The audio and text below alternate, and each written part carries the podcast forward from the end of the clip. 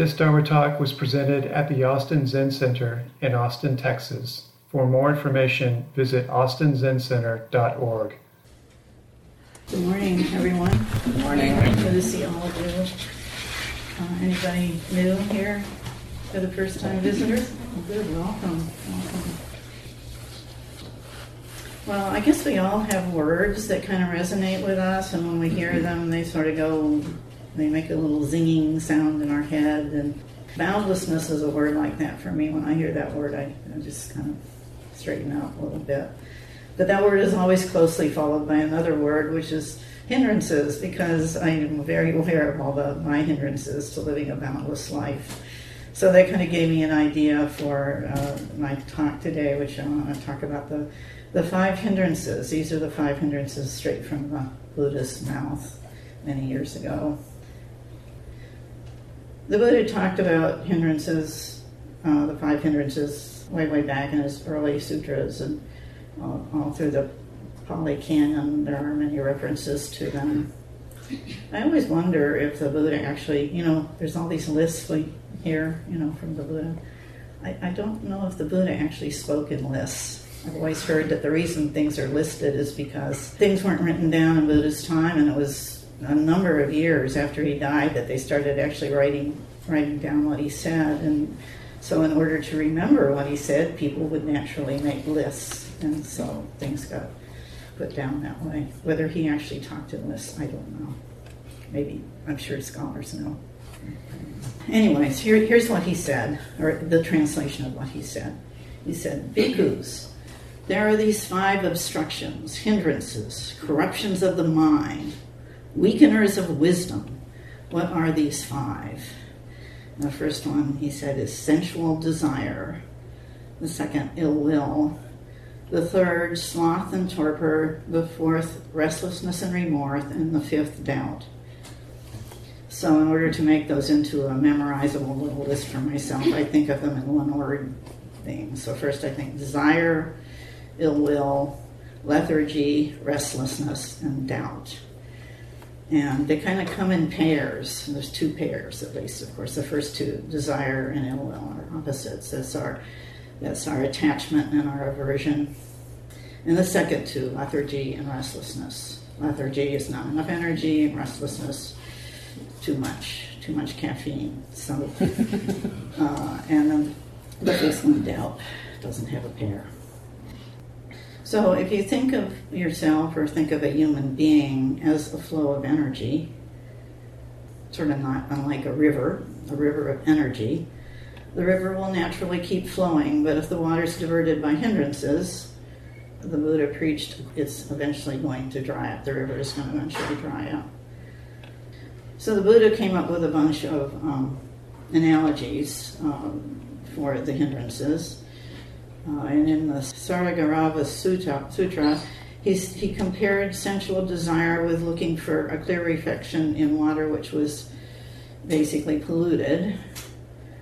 He compared ill will with boiling water. He com- compared sloth and torpor with water that was just covered with, full of plants and algae. And he uh, compared restlessness and worry with wind-churned water, and doubt with muddy water. I find it useful to come up with your own when you really look at your hindrances. I, I have my own that I think of. They feel most likely like to me. We all have unique relationships with our hindrances. We all have different, uh, we all have our favorites and our, our golden oldies that just we play over and over again. And it's important to know what our hindrances are and really get to the bottom of them. Our job is to get really familiar with them and be aware of all the havoc that they create in our in our lives and in our meditation. Oh, one of the analogies I thought of when I found out that Mel started, um, where is it? There she is. Did you start your job yet? Yep. All right, she just started a job at the Deep Eddy Counseling Center. So I so, mm, what is lurking in the deep eddies of your river of your river energy? So the hindrances can be very complex and piled up on top of each other. You can have multi-hindrance occasions, occasions of being besieged by multiple hindrances at the same time. And there are lots and lots of Dharma talks out there on the web to listen to about hindrances. It's a very favorite topic. I used, uh, I listened to Gil Fronsdal's. He has a lot, he talks a lot about the five hindrances in a very compassionate way, very helpful way. So he's my mentor for this talk, and I have a, a bunch of quotes from him. So uh, I wanted to over, overview these hindrances. Uh, the first one being what the Buddha called sensual desire. This involves seeking for pleasure, seeking for pleasure from the five senses, or five senses of sound, sight, smell, taste, and physical feeling.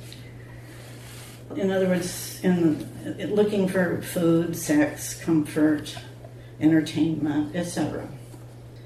So you all know about the six, I think many of you know about the six realms of samsara, right? And the human realm is the one realm in which we can get enlightened, by spending more of our time in the human realm.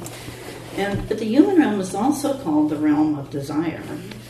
This is because human beings are really pretty much the only creatures that, that uh, have desire. And we have a lot of it. Our, I mean, I, I wonder how many times a day the average person says, I want, I want. I mean, think about how many times you say that.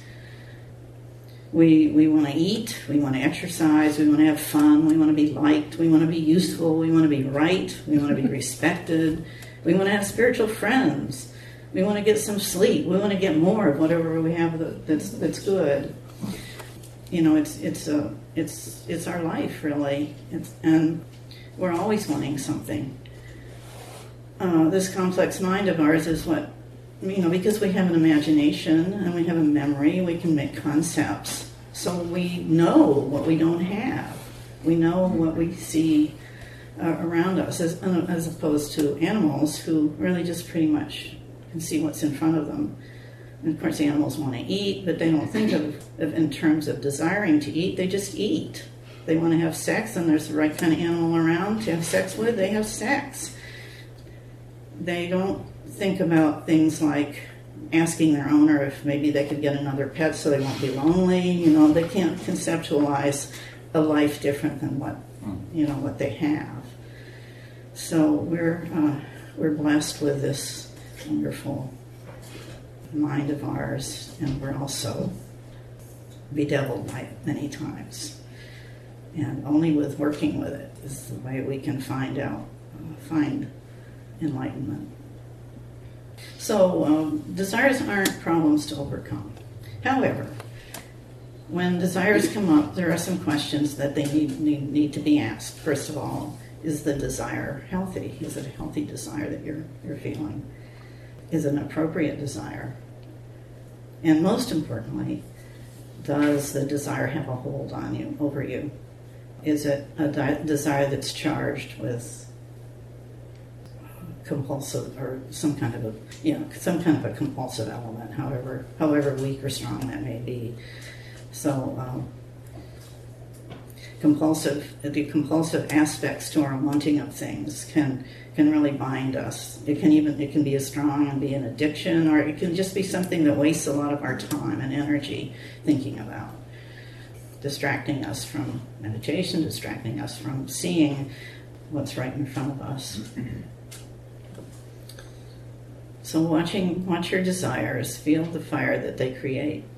When a strong compulsion comes up, just sit still with it and wait for it to crest. Sometimes you just have to watch a desire until you get sick of it. That is a desire, maybe an unhealthy desire or a compulsive desire. And of course you need to step outside of it.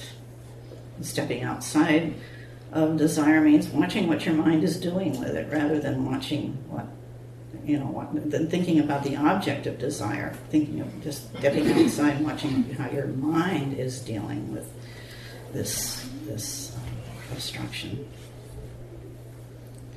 And Gil Fronsdal had a nice quote. He said, "But always go at the speed of love. Don't try to, not trying to squish our squish our desires or shove them out of the way rudely.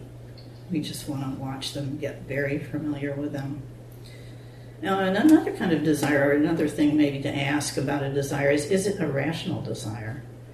I don't know about you, but some, a lot of times we just want something because we don't have it. I think uh, wanting things is a lot more exciting than having them, actually. I remember when I was in music school, I, I didn't have any money. I was living on savings, and um, well, I really wanted a grand piano. I wanted a grand piano so bad I could taste it. And, uh, you know, I got out of school and I went back to my profession and made enough money that I could easily afford one. And didn't have any interest in it anymore. It was too big, took up too much room, was too heavy. I wasn't that good a pianist. It didn't seem right that I should be playing such a wonderful piano. So, you know, it, it, it just, I, and I've never gotten one. I mean, it's it was it's weird to see how much I wanted it when I couldn't have it. So um, when I think about desire, the Buddha uh, compared desire uh, to polluted polluted water. I think of more like kind of a drain, kind of a drain on the bottom of the river, or sort of a, a black hole that just sucks in, uh, sucks in my energy. All right, so hindrance number two is ill will. Now, the, the Pali word for this hindrance is apada, and apada means ill will. But it has many other names, because this is basically our aversion, so many names. It's anger, fury, rage, resentment, indignation, discontent, grudge, having a grudge, being spiteful, complaining. All these things are different ways of, of uh, experiencing the second hindrance. For me, uh, an, an aversion is the second hindrance. The ill will is my biggest uh, obstruction. It's a huge smotherer of boundlessness because it creates walls, and we, it creates walls around us. So that's what how I vision. I envision uh, ill will as like a wall, like I'm walling myself in. I wall myself away, uh, off from people that I don't like, and I wall myself off from experiences I'm afraid of. I wall myself off from things that make me uncomfortable, and. Uh, You know, if I don't watch it, I can be uh, pretty walled off and pretty lonely and pretty much in hell. So dealing with uh, ill will, questions to ask are, what is this doing for me? Why am I harboring ill will against a certain person or against a, uh, some experience? What What is it doing for me? Is it protecting me? So sometimes holding ill, ill will against people is pretty interesting. We can come up with all kinds of reasons why we might want to decide that somebody is should be banned from our life.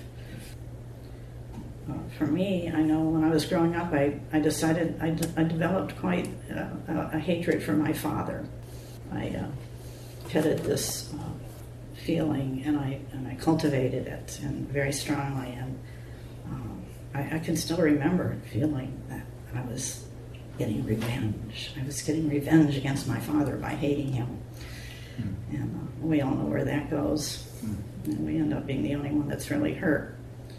It messed me up pretty bad. By the time I got in my twenties, I was a mess, and I was fortunate that I was able to turn that around when I was in my twenties, and make peace with my father, and had a good relationship with him the rest of my life. But I think it's so interesting to watch how I how I cultivated that growing up, and I see other people doing that too, especially in my family.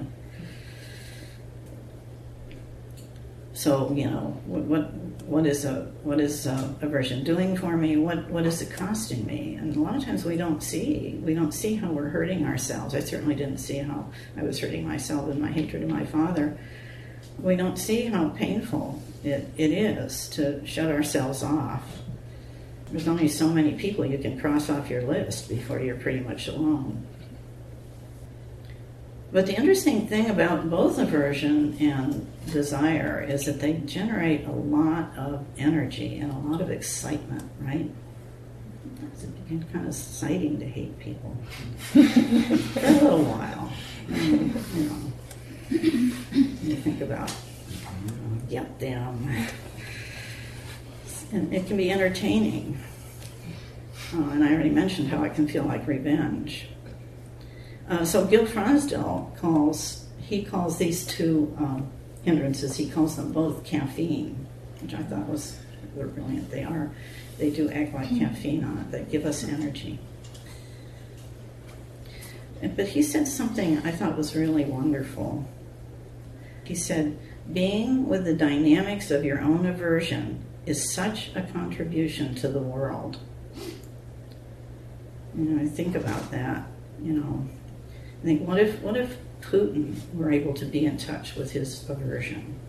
What was, what if Hitler had been able to be in touch with his aversion, to understand it, where it was coming from, and seeing how he was generating it himself?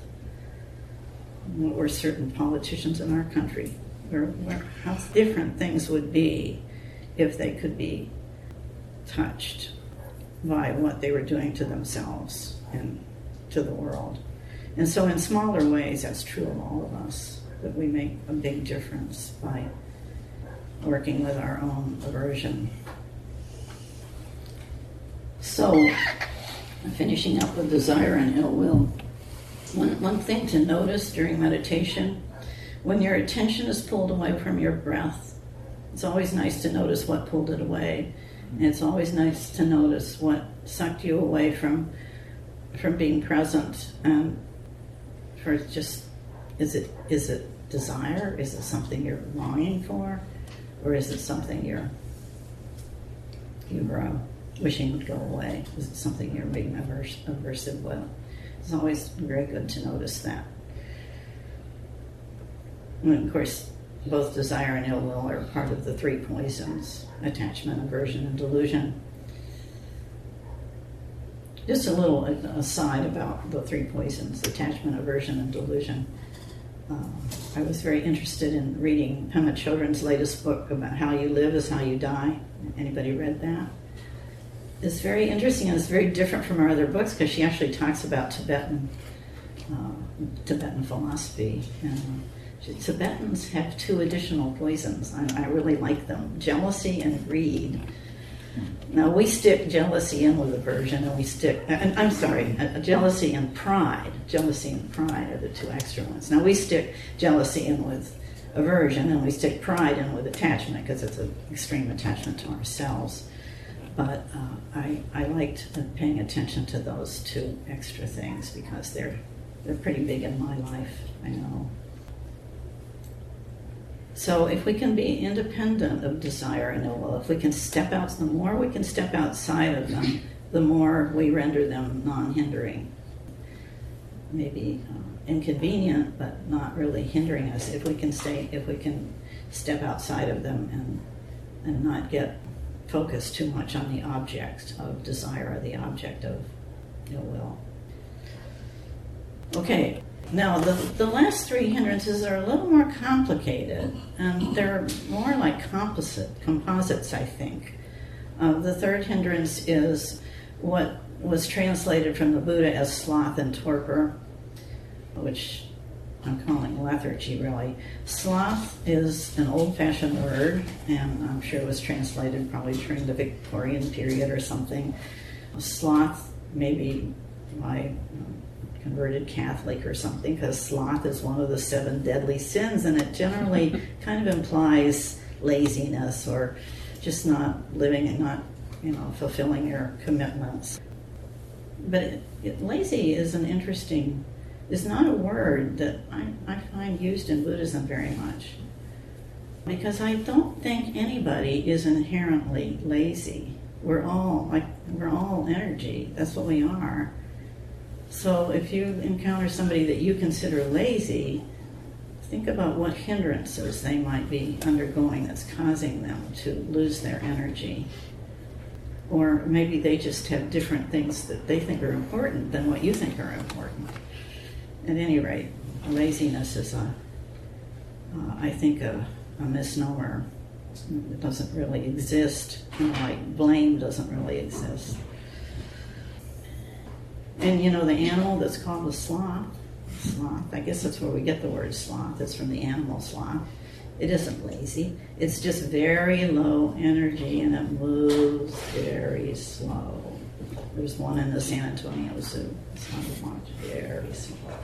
The reason it's so slow is that it eats food that doesn't have much nutritional value. So why such a creature exists, I'm not sure. Why does any creature exist? Um, but it's not lazy. It's not even slothful.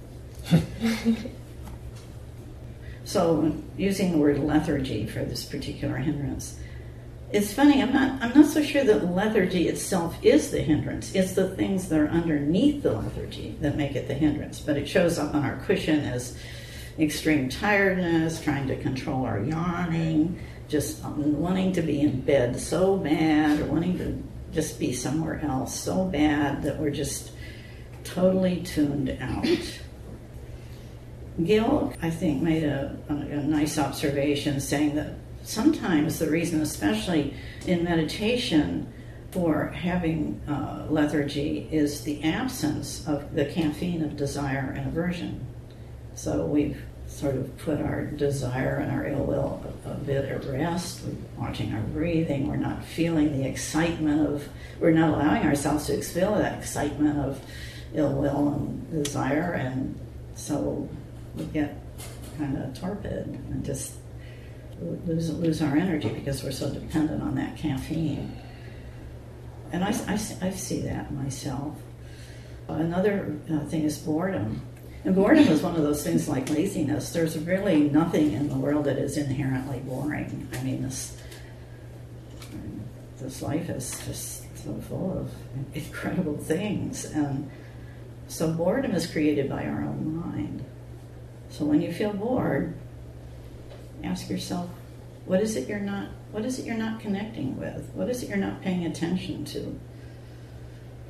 I remember Barbara Cohn uh, wrote on my, the back of my first Rakasu, every time you see it, you'll see it new. And I I always remember those words. I don't know. I, I drive home frequently the same route, but every time I drive, it, it looks different. So just remember, boredom is created in your own mind. Isn't that empowering? Another thing, another cause of, of uh, lethargy is uh, resistance to something, avoiding something that you don't want to face. And sometimes it's hard to find what that is. But do remember that energy is always available to us.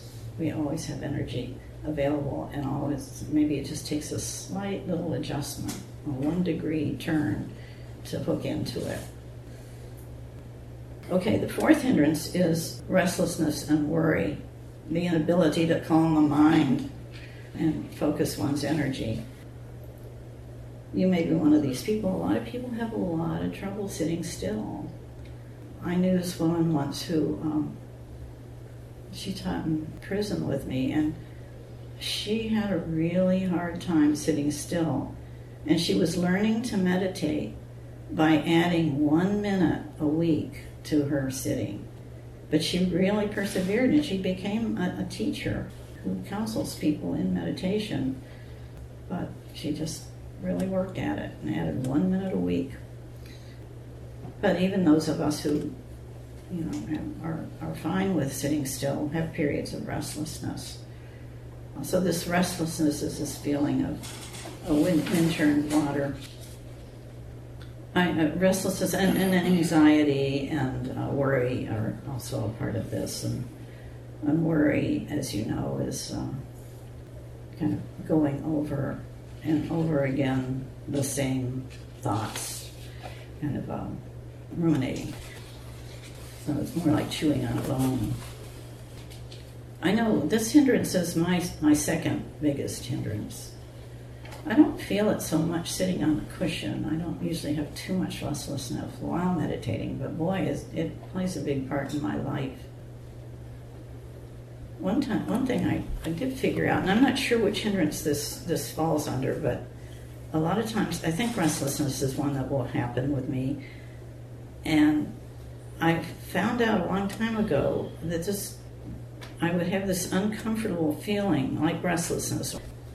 Usually it would happen when there was something I wasn't doing that I was supposed to do, either that something I had determined my, for myself I needed to do, or, or someone else wanted me to do something, or I needed, I had some responsibility I was supposed to fulfill, and I just kept putting it off because I was scared or whatever, whatever was going on, and I found out that it would work and it would show up in some some kind of uncomfortableness that and, and just not not feeling right. And sometimes this would last for a while before I would realize what it was. As I've gotten older, I don't do that anymore, because you know what? When you get older, you don't have too much time. So if you come up with something you should do or you want to do, you better do it, because um, you know, that's one of the blessings of growing old. You get more efficient.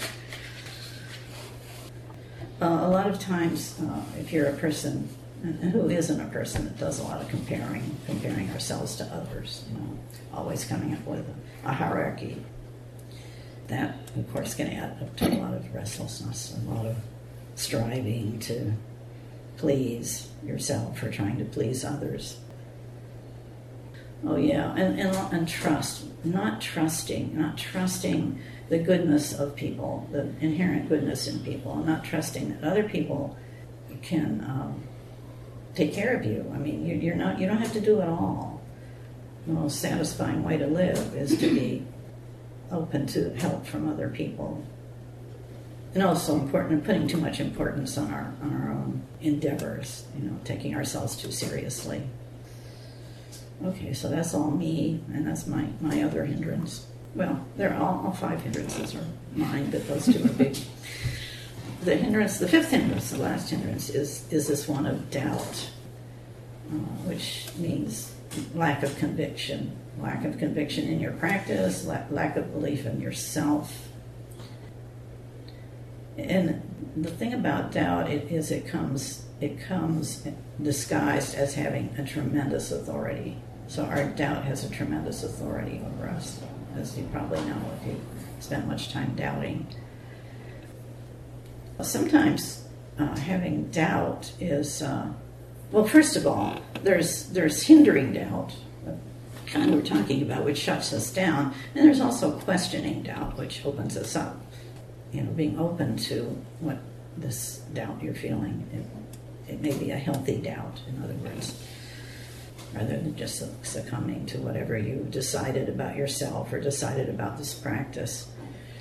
So we, we question, some people question their practice all the time. Should I have this, is this the right practice for me, or should I have another one? Maybe I'll go try another one for a while and see if that works. Or maybe I need a different teacher, or should I sit less, should I sit more, can I do this, you know, doing, so all these questions. So if we spend enough time lots of, asking ourselves lots of questions about our practice and about our place here, we can avoid doing just about any practice that way. So, yeah, sometimes uh, uh, raising doubt, raising this hindering doubt is a, a strategy of our mind, uh, which helps us avoid any kind of commitment. Just keep moving back and forth and back and forth and back and forth, and uh, instead of just uttering, looking at right what, what's right in front of us. Another cause of doubt is having goals that are too lofty too. And again, so where does the energy go when we lose the connection with ourselves? Well, it doesn't really go anywhere. It's still here. Our energy is always here. We just need to make an adjustment, connect with it. All right, so those are the five, a very, very, very quick overview of the five hindrances of the Buddhas.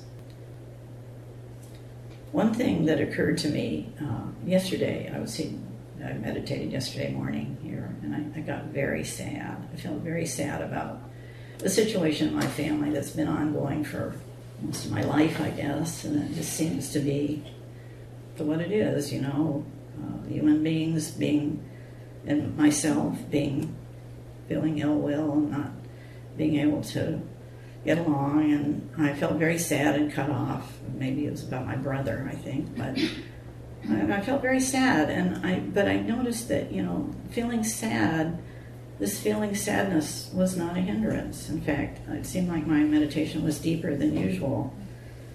And so it's interesting that fear and sadness, which are at the bottom of so many of these hindrances, is fear and sadness.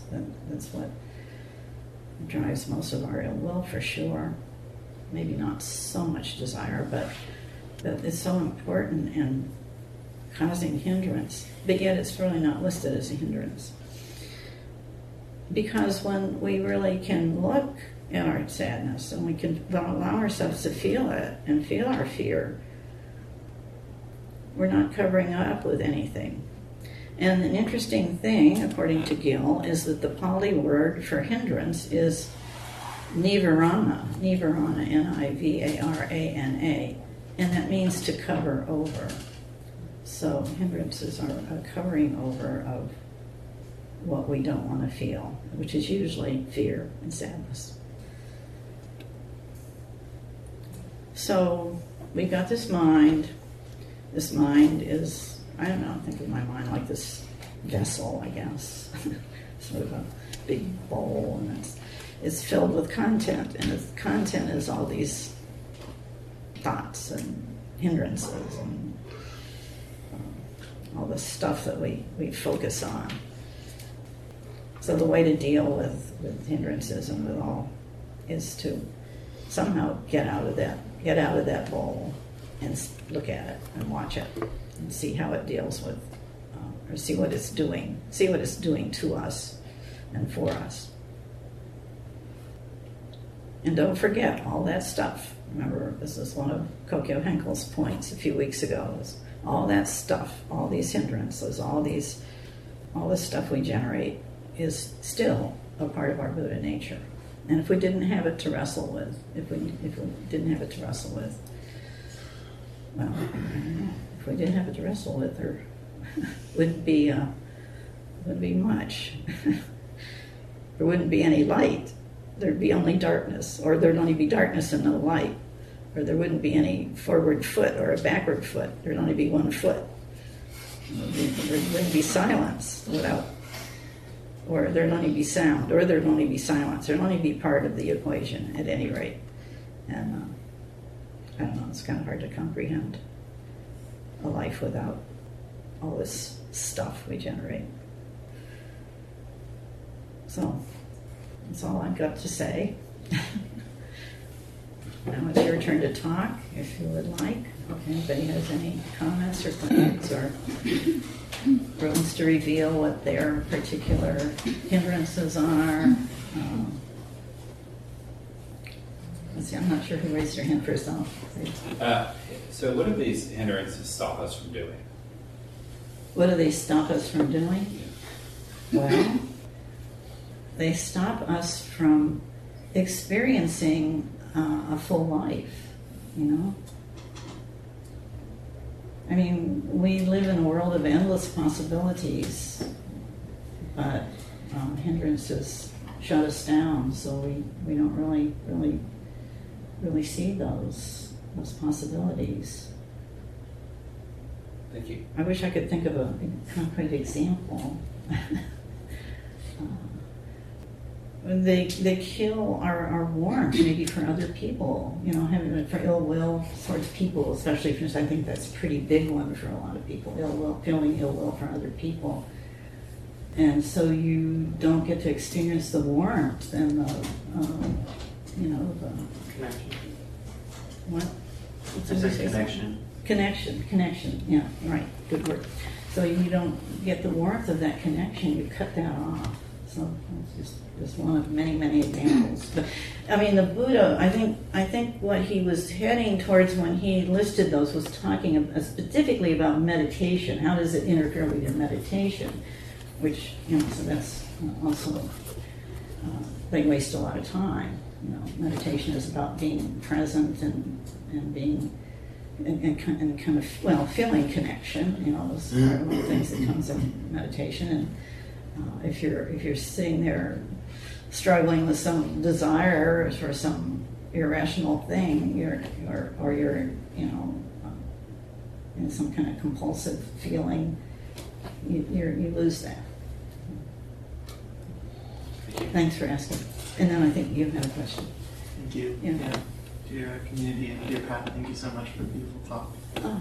Um, I guess my question is, how can we as practitioners like connect and use the Sangha to support um, working with these hindrances? Oh, that's a great question. Great question. Exploring them with other people. This is a great place because it's a safe place. It's a safe place to make mistakes, and and you know, there's a lot of models that uh, other other people are modeling things that, uh, that you can pick up on. I don't know. I experience a lot of magical things happen here because people are coming together with this uh, this kind of the same idea of dealing with their own minds, and and so I see things happen here that don't happen out in the business world, or you know, out in the merchandising, or you know, I, I see I see people caring about each other and what that does and how that makes things happen that don't happen other places. So what's that? I think you had your hand up first. Um, I had a question about the, the first hindrance, um, desire you mentioned. Um, the first things you mentioned were, is it is it healthy and is it appropriate?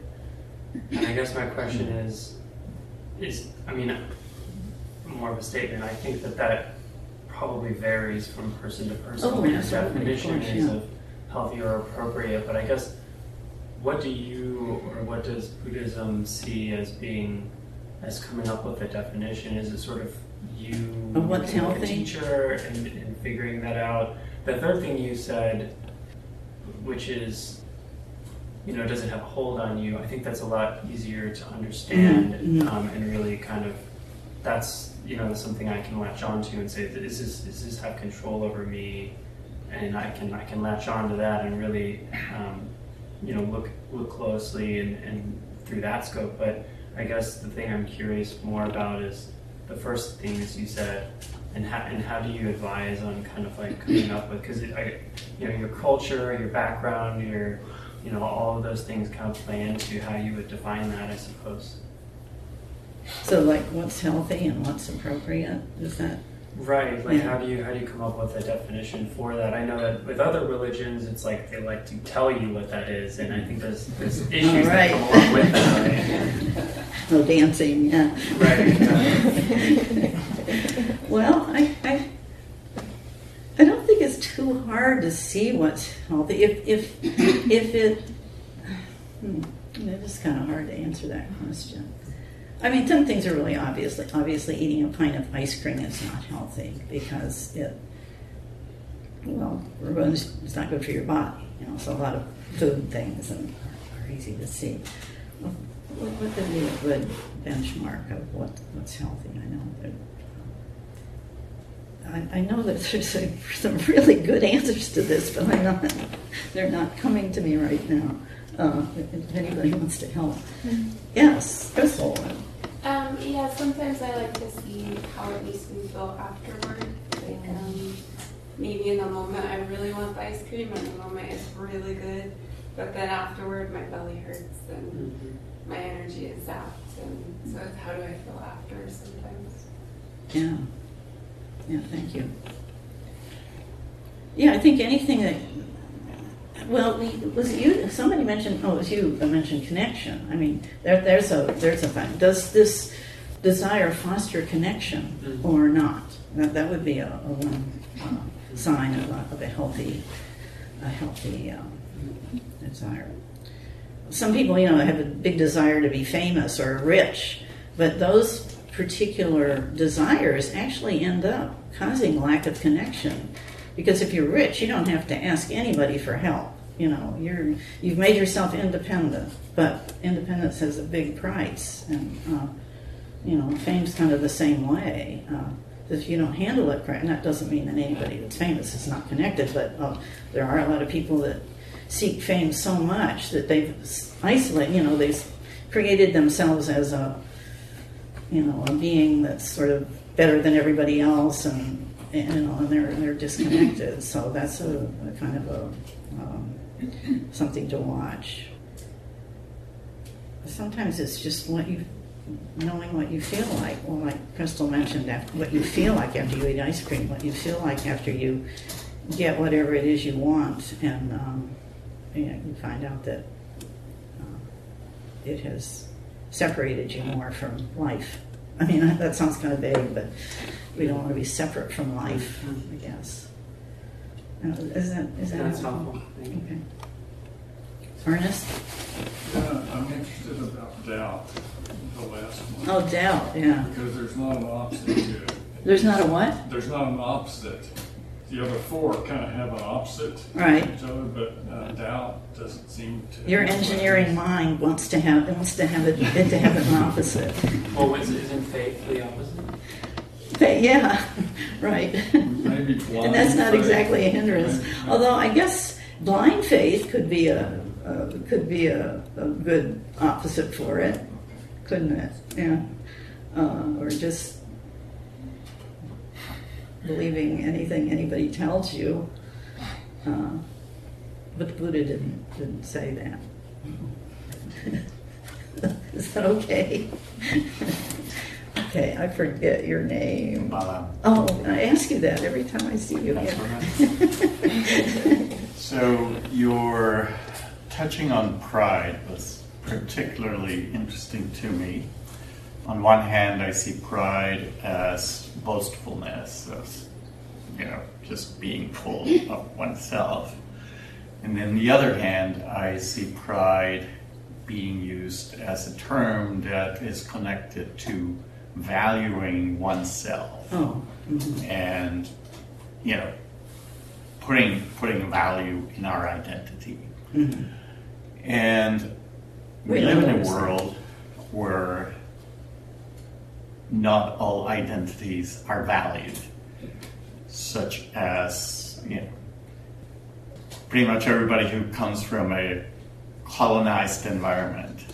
Our identities were suppressed and we were pushed to assimilate. Mm-hmm. Mm-hmm. Um, gender identities are not all equally valued, and we struggle with this aspect of pride, of being authentic and bringing that to the surface. And yet that does, in many ways, become a hindrance both ways. If we don't str- struggle, if we don't bring ourselves to this authentic being and functioning in society authentically as who we are, or if we repress our identities. Mm-hmm. So the pride concept is a really hard one right now for me to navigate, because I'm tired of being assimilated. Yeah. Well, maybe it's just a matter of uh, word, the word, using the word pride, being used in two different ways. And I, I don't, I don't think the Buddha meant for anybody to feel repressed or, or overlooked, or um, I don't think that's where he was going at all. He's just talking about. Uh, you know, the feelings that somehow you're more important, that you're more special, more important than other people, you know. Um, yeah. But I'm glad you brought that up. Uh, it's easy to, words can really trip us up. Uh, Thank you. Yeah. So, yeah. There's ideas that are just like trying to connect, I think. Um, the, from Ernest's observation, maybe the, the opposite would be acceptance, right? Doubt, acceptance, this under, you know, openness to whatever's there is what's there. It's all it's all in, right? Yeah, I think that's a good point. Did you hear that? Acceptance, it might be a good opposite, because especially when you're talking doubt in yourself, mm-hmm. and acceptance of ourself is so important. So. That's a good one. But that's not a hindrance, though, right? Well, so it's always not on the list. It connects with the, the prior point. It does. It does. Pride is not necessarily, you don't have to confuse it or, or, or um, overdo, but it's it's an acceptance of our own place. Yeah, and, okay. And doubt can be applied to ourselves or or, or not, right? Are, are we where we need to be? Do we belong here? Do we fit? That, mm-hmm. that sort of doubt acceptance that we we we belong, we're, we're where we're supposed to be. We have everything we need. Right? It includes yeah. includes the identity that we you know that makes us us. Yeah, that's a great word. So acceptance. Another word that's often used is trust. Instead of faith has this kind of balance for us in English, and maybe because of our any religious background we may have, you know, faith is like not questioning, just accept it. But the Buddha taught questioning. So we can have faith, though. Faith in the community, you know, faith in the path, even when we're not so sure. Yeah, that's I like a I tricky like, word, I faith. Like, yeah. yeah, I like the trust, just to trust, let go, and trust. And then when you're disappointed, trust again. And I like acceptance. Yeah, it's a good one too. Thanks. Yeah, it's now. Uh, thanks for your talk. Um, I like that word. The could you repeat it? The Pali word for hindrances. Um, Uh, Nivarana, yeah. N I V A R A N A, Nivarana. I'll have to bug you after and write it down so I can Google it. It sounds almost like nirvana. It does. Which is kind of its opposite, sort of. I had I had this thought. I'm going to. I'm going. I think I'm going to try to take that away from this talk, because I had that when you said that I had this kind of. As you started the talk, you said certain words kind of rattle you. Oh yeah, that one kind of yeah. that one kind of rattled me. Um, oh, yeah. You're just uh, saying Nivarana. Nivarana, because I was like, it seems to me hindrances aren't really going anywhere, at least so far. Not, I hindrances aren't. I can't seem to get rid of them. These, oh, these hindrances. Oh, but maybe you're Nivarana, so you could get rid of them. Well, no, I think the word is like talking about how I relate to hindrances. It's like, if, am I covering them up? Like that's oh, a, you're covering like, up, yeah, yeah, you're covering like, up. You're hindered. I see. Like okay. hindered, being hindered about my hindrances. And I'm like, I'm like, what? I'm asking myself, like, is enlightenment how I relate to hindrances? Okay. I don't know. That's just what. So, I, that's sort so, of the question I'm asking. Ask it again. Is enlightenment how I relate to my own hindrances? Like, like Nivarana has this quality of like openness. Like being open to actually seeing my own hindrances. I think that's how you started. And it's like, if I can, if I'm well, sort of aware well, of them. Nivarana means to cover up. So. Yeah, the um, right, but it's sort of pointing to not, like it's pointing to not to me anyway. It's like, well, what's what's not covering up? It's being open to. Oh, okay. So yeah. So instead of thinking of hindrances, you think of covering, covering up, uh, uh, filling the mind with a yeah. bunch of black smoke and. Obscuring, obscuring. Yeah, I think. Well, yeah, that's sort of what I was like when that word, when you said it, was like, oh, that's what hindrances are. It's sort of covering up what's happening. Mm-hmm, mm-hmm. Um, but they sort of evaporate if I can just see them. Yeah. Like, oh, I'm, you know, yeah. this is shoot them with a.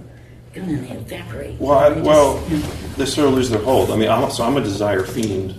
Oh, you're I, a desire. You're ah, oh, confession. Yeah, yeah, yeah I'll out myself. But like, um, seems like that if I'm seeing that in operation, maybe not so bad. If if I'm actually like aware of what's what's happening. Yeah. Well, desire. Yeah, there's lots of hidden desires that really can. You know, we we don't know that they're operating on our lives. They can drive us into a, the ground, you know. Yeah. Maybe too much desire to be liked too much, or desire to be um, important, or a desire to be famous.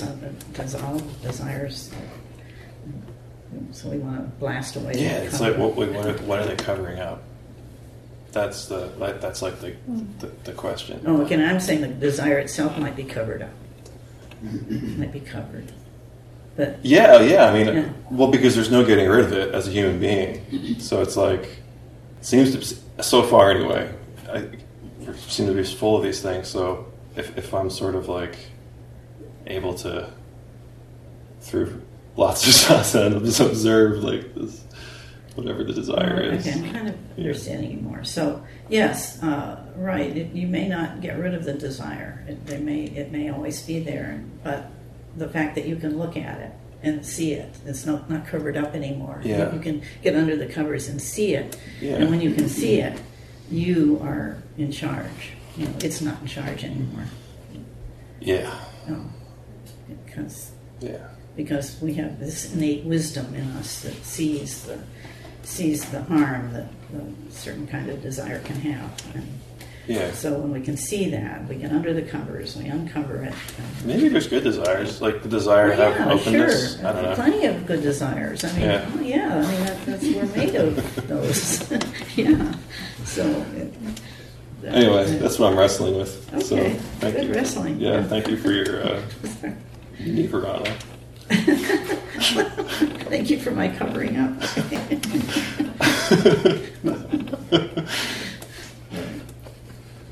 Anybody else have anything? It's, it's quarter after. I guess it's time to have tea and coffee. Or tea and um, cookies. So, well, thanks everybody for being here. I enjoyed the discussion.